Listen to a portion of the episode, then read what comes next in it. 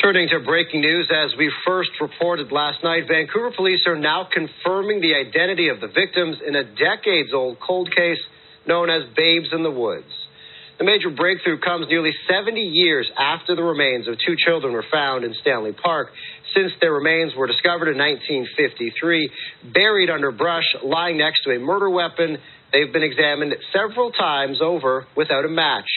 But police say the pair has now been identified as brothers David and Derek Dalton, who lived in Vancouver and are believed to be descendants of Russian immigrants. They were both under 10 years old when they died. It is, we believe strongly that no person should ever be killed in obscurity. We also know that no matter how long it takes, there's always someone or something, even a microscopic piece of DNA taken from a seven year old bone fragment that can lead to a break in the case. While no arrests have been made, investigators speculate the person who killed them was likely a close relative who died roughly 25 years ago. I'm Eve Lazarus, and you're listening to Cold Case Canada. This is an update on the Babes in the Woods.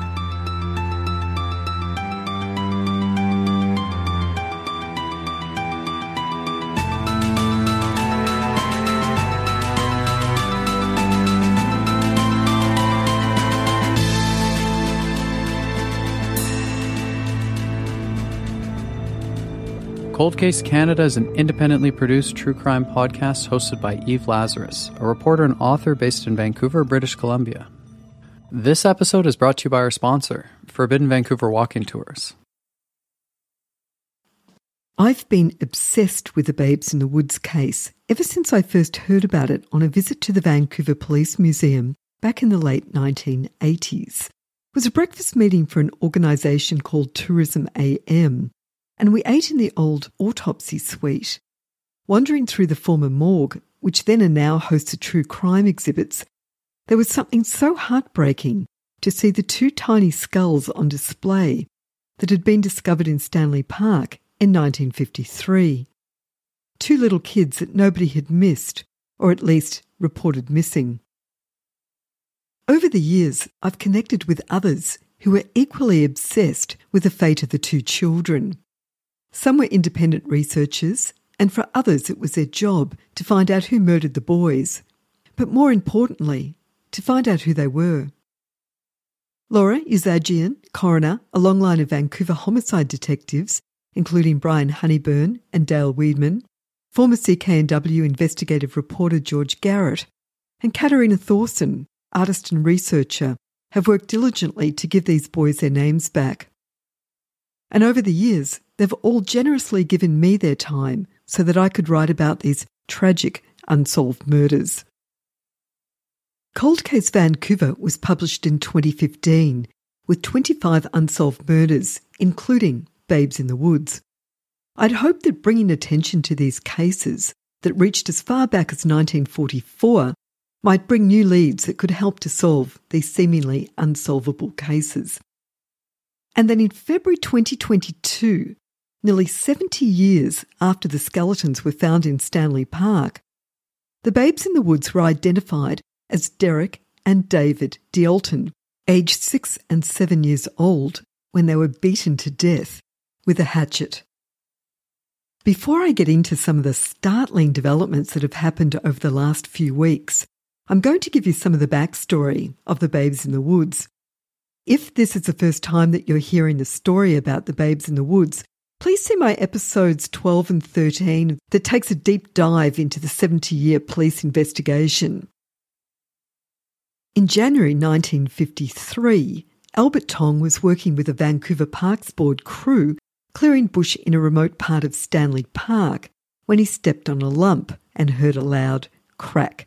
As he raked away the leaves, he found that the cracking sound had come from a skull and as he carefully lifted away an old fur coat, he saw what would later be revealed as two human skeletons.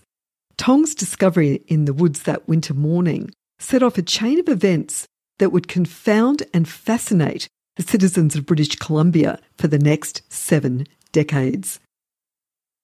In 1953, there wasn't much in the way of crime scene forensics, and two police officers arrived and used their hands to scrape off the rotting leaves to unearth what was left of two children, one slightly smaller than the other.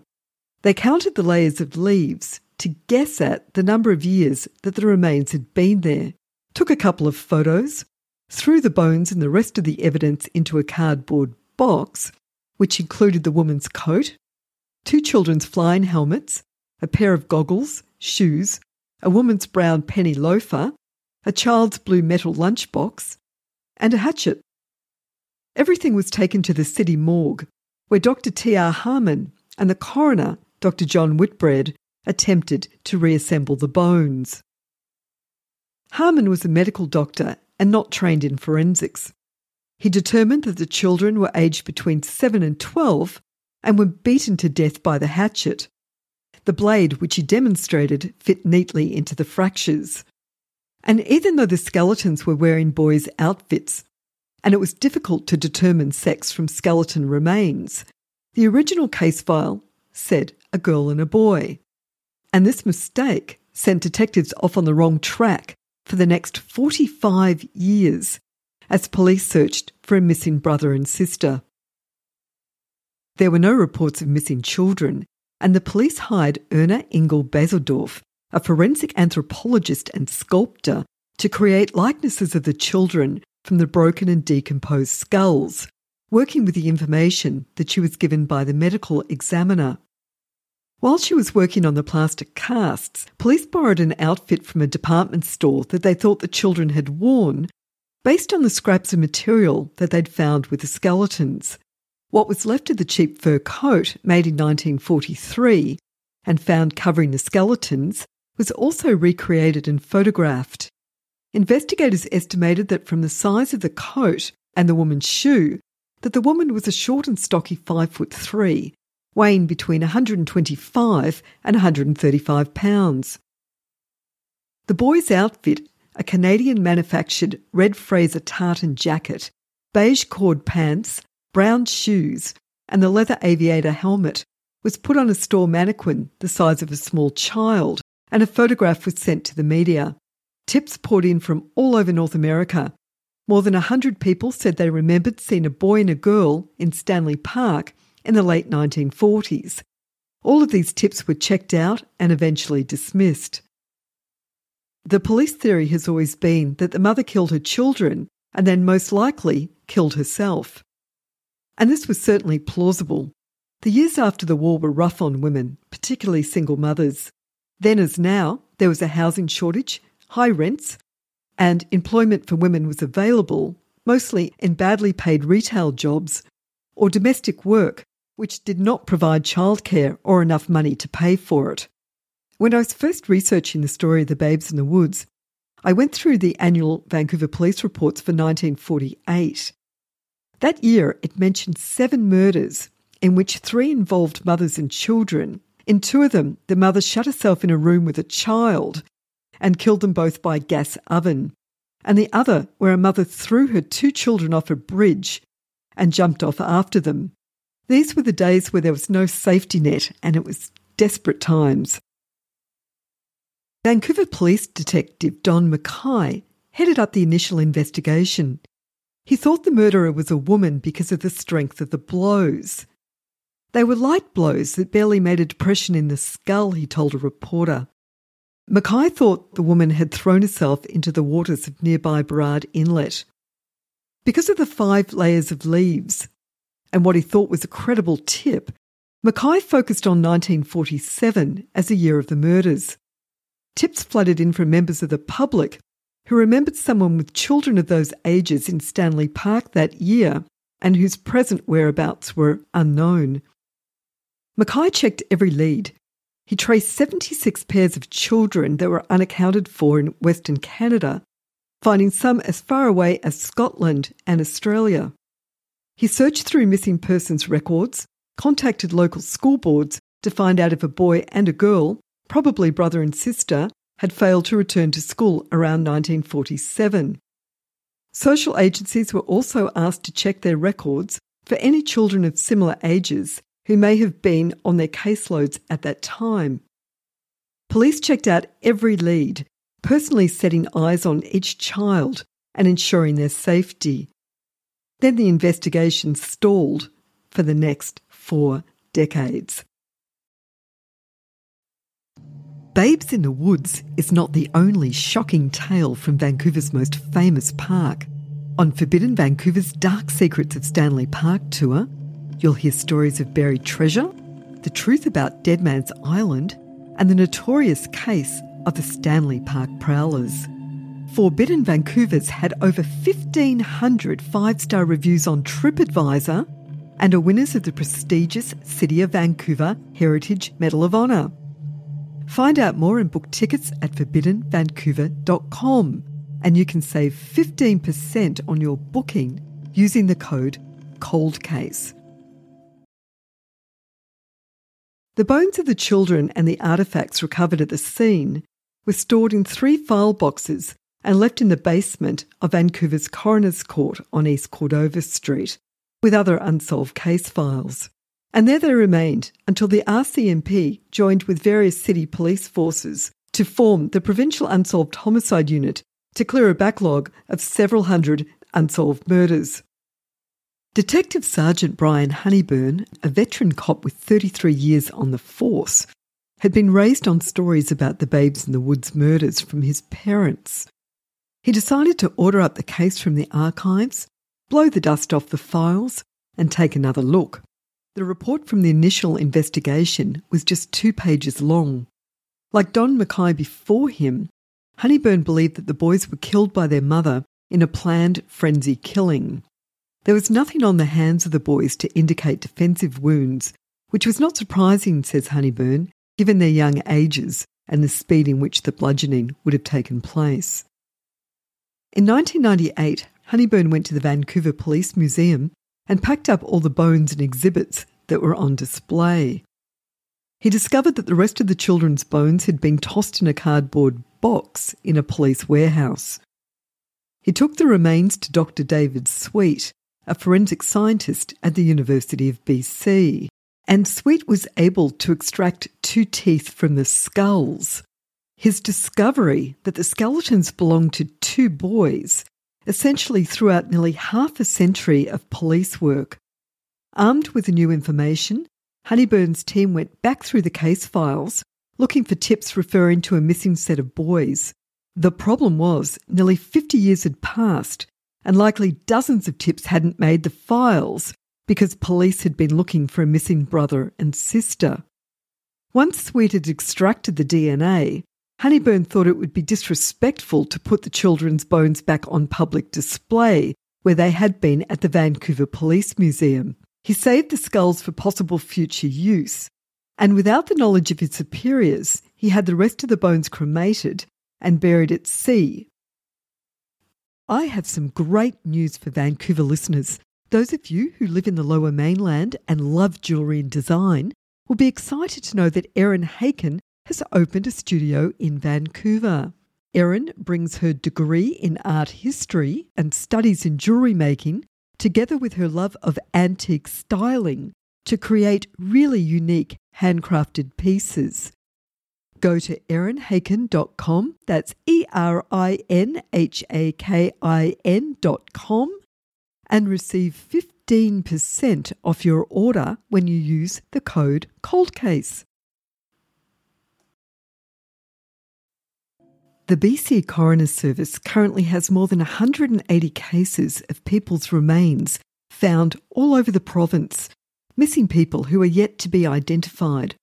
The Babes in the Woods is their oldest case. Laura Yazedjian, identification specialist for the BC Coroner's Service, has been looking after the Babes in the Woods case since she started there in 2015. For her, the case has always been personal. When we talk about these two kids who were murdered back in the 1940s, never found and just thinking about how different the city was at that time and how something like that could have happened and nobody figured out who they were over all this time. It's it's a fascinating mystery. What was your reaction when you found out they had their names? I was just astonished.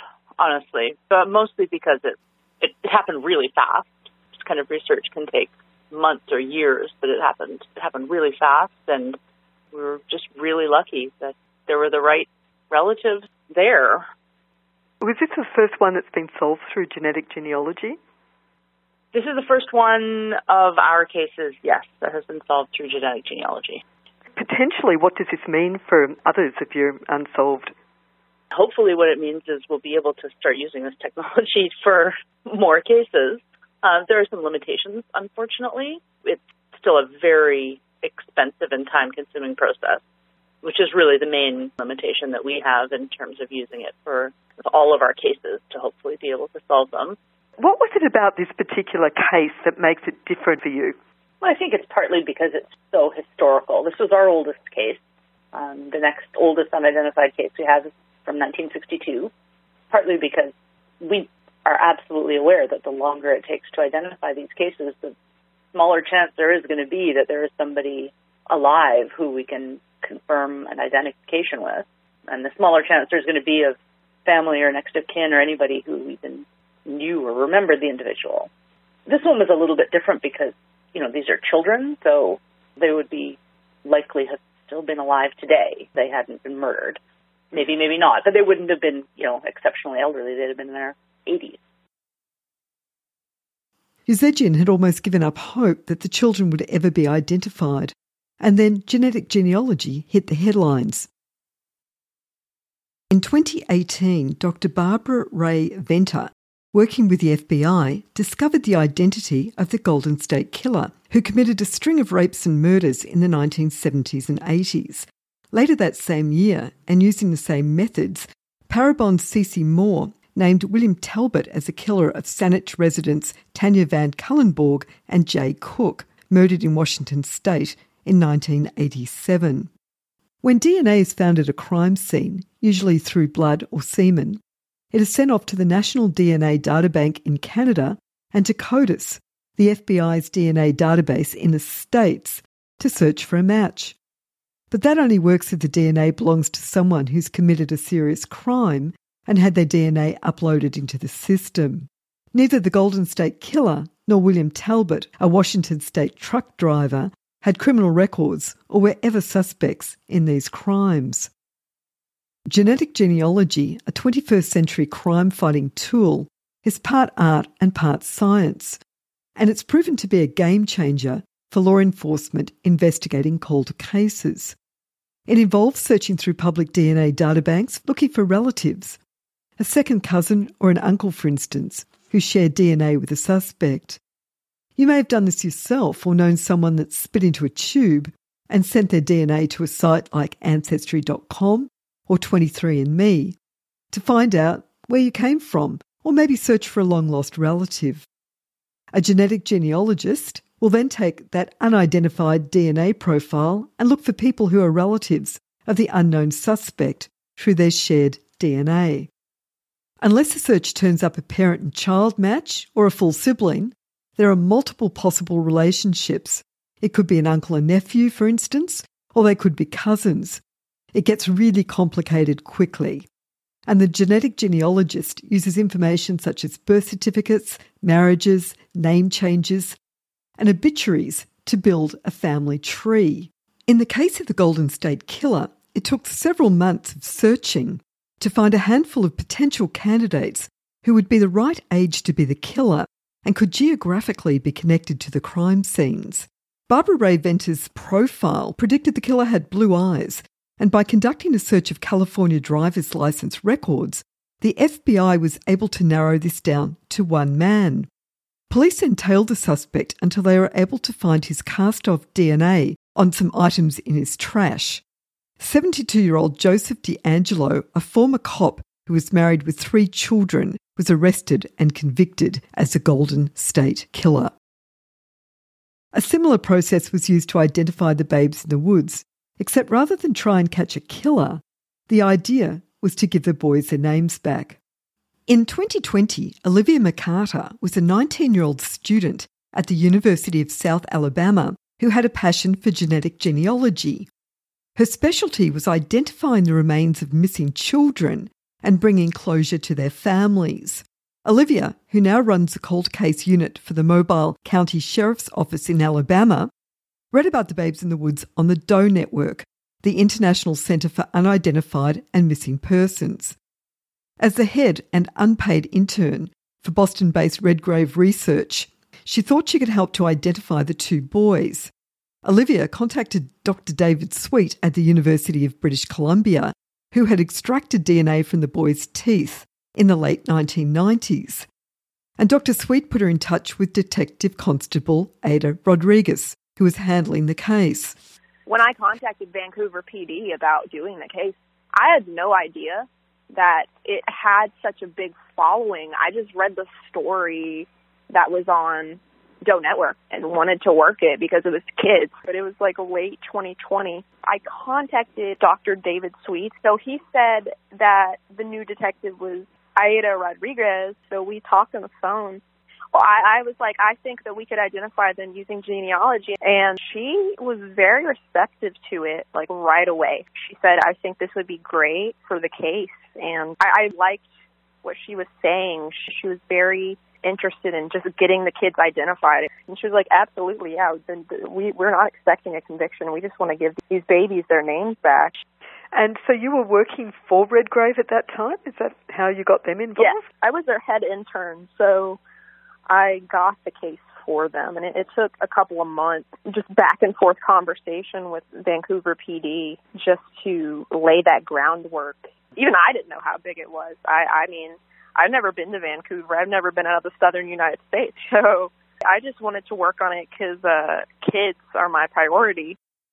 By May 2021, the Vancouver Police Department had funding approved and they partnered with the BC Coroner's Service and Redgrave to try and identify the babes in the woods.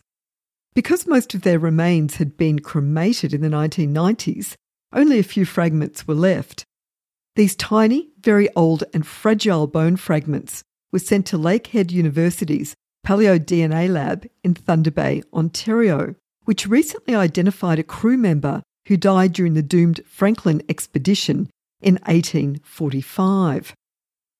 The lab successfully extracted DNA from the bone fragment of Derek, the older boy, and sent his DNA off to a lab in Alabama for genome sequencing. His DNA kit was then uploaded to GEDmatch, the open source databank used by law enforcement. And then things moved very quickly. In the end, Olivia didn't get to work on the genealogy, but she's proud of the interns who did and for her initial involvement in getting the case working on kids' cases is probably my main priority. So Derek and David just having any sort of involvement with that case was just awesome. I really like where I'm at right now at the Mobile County Sheriff's Office. I, I really enjoy working on my Alabama cases, especially. I think that being able to solve murders and, and, and identify people in your in your home is some of the most important work ever. I want to knock out Alabama's cold cases altogether. By the second week in February, I was able to confirm from two different sources that the Vancouver Police Department had the names of the babes in the woods. This was huge, but that's all I had. The police were not releasing any information at that point. Then on Saturday, February 12th, 2022, a young lady, I'm calling her by her nickname Ellie, contacted me and said that a Vancouver police detective had been to see her mother, who I'm going to call Cindy. The detective gave Cindy the devastating news that her uncles, Derek and David Dalton, had been murdered, probably in 1947, and that they were the infamous babes in the woods. Now, neither Ellie or her mother had heard the story of the babes in the woods, and when Ellie went online to do some research, she came across my podcast. Ellie sent me photos that she'd scanned from the family album, and it was incredible to put faces to these two little boys after all this time. There's a school photo from Henry Hudson Elementary in Kitsilano, taken around 1946 or 47, showing Derek, the oldest, a smiling little blonde boy with blue eyes. David, who is dark haired, is shown in a few photos with his older sister Diane, and others with his mother Eileen or her twin sister Doreen. There are houses in the background, probably in one of the addresses the family lived at in Kitsilano during that period. Over the weekend, I worked with Ali on putting together a story for my blog. Ali's mother, Cindy, was in her early 20s when she first heard that she had two missing uncles. It was in the 1980s, and she was looking at photos in the family album of her mother with two boys, probably the ones that Ali had sent me. Cindy would ask her mother, Diane, what had happened to her brothers, but she would refuse to talk about it. She would just cry. Eventually, Cindy was told that the family was very poor and that Derek and David were taken away by Children's Protective Services because their mother Eileen couldn't provide for them. Diane remained with her mother, but she told Cindy stories of having to jump out of the windows of places where they were living when the landlord came looking for his rent. Ali's great grandmother Eileen, the mother of the babes in the woods, was born in Edmonton in 1917. Her mother died when she was only eight, and she and her twin sister Doreen older sister Joan, and two brothers Joe and Ed were dumped into a Catholic orphanage. Ten years later, the twins hitchhiked to Vancouver, and in September 1935, they were staying at a Westside hostel when they had their first brush with fame. According to articles in the Vancouver Sun and Province, they'd spent a day in jail after they were caught setting off five fire alarms in Kitsilano. It was just for fun, they told the judge. He told the two 18 year olds that they were lucky. The maximum sentence for this offence was one year in jail. Eileen first appears in the city directories in 1936. She's living in Burnaby and working as a maid for the Malcolmson family. Her daughter Diane is born the following year, Derek follows three years later, and David is born in June 1941. That year, Eileen is listed in the directory as Eileen Dalton, widow. There are no records of a marriage in British Columbia during that period, and it's unknown whether Dalton was the father of one of the children or if it was a name that she made up. Eileen and the three kids, and for a couple of years when they're joined by Eileen's sister Doreen, continue to move around to various addresses in Kitsilano. And for a while, Eileen is waitressing at Moray's coffee shop on Smith Street. But oddly, there are no listing for the family in 1947 or 48, the time period when the boys were murdered. In January 1949, Eileen and Doreen, now 31, appear on the front page of the province with another set of twins in some kind of matching game. All five siblings are now living in Vancouver.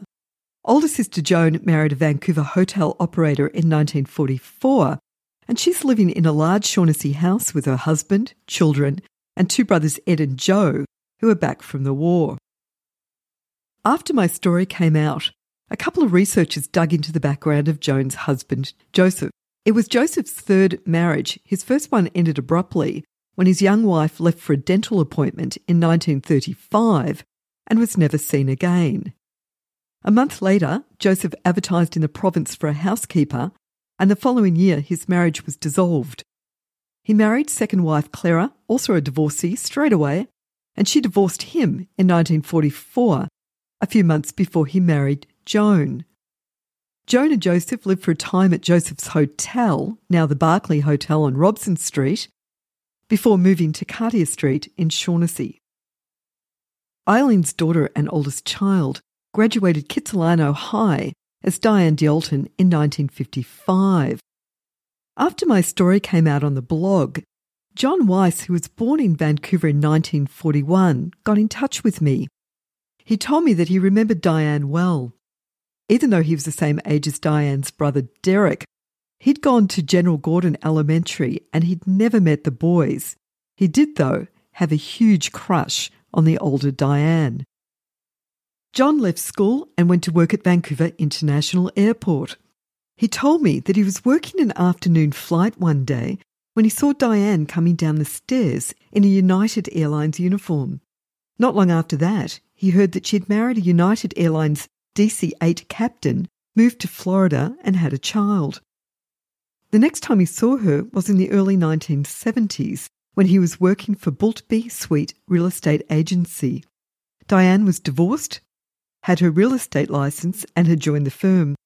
The last time he saw Diane, he said, she was running a bed and breakfast somewhere east of Mission. Diane was only 10 when her brothers disappeared, and even though they went to Henry Hudson Elementary, their absence from school does not appear to have raised any red flags. When Cindy asked her mother about her uncles, Diane refused to talk about it. And shortly before she died in 2020, Cindy wanted to find out more about her heritage. She took a swab from Diane and sent it off to My Heritage. She discovered that Eileen's father was Metis. Cindy's daughter Ali then decided to search for her great uncles, hoping to find them still alive, or if not, their children or grandchildren. She sent her DNA to 23andMe. When detectives paid a visit to Cindy, they told her that they couldn't find any records to indicate that the boys were taken into child protection custody, as she'd been told. But the point I'm trying to get at is there were other family members who would have known the boys or at least known about them and should have been aware of Eileen's precarious financial existence. Why didn't they help? And what about the fathers? There are at least two, possibly three fathers who have still not been identified. Yet the police have always believed and still believe that the babes in the woods, who we now know are David and Derek, were murdered by their mother. This is Inspector Dale Weidman at the Vancouver Police Department's press conference in February 2022. And while I can stand here today and tell you that we have identified the victims in this case, I must also acknowledge that no arrests have been made. After some decades as a cold case, we always presume that the person who killed Derek and David had likely passed away, but because no charges can be laid, I can't tell you the person's name. But I can tell you with confidence that the person who likely killed these boys was a close family member. Later in the media conference, CTV's reporter St John Alexander asked Weidman to clarify if the mother is still the primary suspect in the murders. This is what he said. I think to make that assumption. And So she would only be a person of interest if this case or occurred today. Naturally, we would be looking at the mother, yes. But Cindy doesn't believe that for a second. She says her grandmother was a lovely, gentle woman who babysat the kids and loved animals. She also seems sad but refused to talk about it. Eileen died in 1996 at the age of 78. Two days after my blog came out, a woman named Heather sent me an email. She told me that she had a secret. A few years before her mother in law died in 1988, she told Heather and her husband a story. Anne lived in the West End all her adult life and often walked in Stanley Park. In the late summer or early fall of 1947, Anne was pregnant with her son when she encountered a woman wearing a fur coat, accompanied by two children in a Stanley Park washroom. She thought it was strange that the woman was wearing a fur coat because it was a warm day. The children, she said, wore aviator hats. Later that day, she saw the same woman in Stanley Park, but this time she was no longer wearing her coat and she didn't have the children. When the skeletons were found just over five years later, Anne was sure that this woman was the mother of the babes in the woods. But the police got it wrong, she told Heather. It wasn't a boy and girl, it was two boys. Heather says she encouraged her mother in law to go to the police, but Anne didn't trust police and she refused. Ten years after she died, the DNA was tested, and Anne was right. It was two boys. The problem with the other tips that police followed in the early years of the investigation is that there was no holdback evidence in those days. Every detail of the murder was known, as well as names and even addresses. Everything went into the newspapers. The difference with this account is that Anne remembered seeing the woman with two boys. She was sure of that. And that's one detail that no one knew until 1998. It's not much help as tips go. Anne didn't give a description of the woman, and we're still not sure exactly when she was in Stanley Park. But if it's true, it does help to confirm that the year Derek and David were murdered was 1947. While it would be great to find out who murdered the children, I'm not sure in the end that it really matters. We know that Derek and David were brutally killed in the late 1940s. Now, thanks to science, they have their names back. While presently only Derek's DNA has been identified, As forensic techniques advance, it's likely that we'll also learn about David's paternity and be able to finally confirm if they were full or half brothers. Visit evelazarus.com and buy Eve a coffee if you're enjoying Cold Case Canada. My condolences and thanks to the family. They've asked for privacy and I've changed their names to respect that. For more information, show notes, and photos for this episode, and information on my books, please see my website, evelazarus.com. I just wanted to finish off with a message from the Vancouver Police Museum, one of my favourite places in the city. If you'd like to learn more about the Babes in the Wood case and other historic murder cases in Vancouver, visit the Vancouver Police Museum and Archives, read case files, and see real evidence from the Babes case, the infamous milkshake murder, and others that were investigated in the building's former forensic analyst lab and city morgue. Located at 240 East Cordova Street, the Vancouver Police Museum and Archives is an independent nonprofit organization and relies on visitors like you for support. Buy tickets online at vancouverpolicemuseum.ca.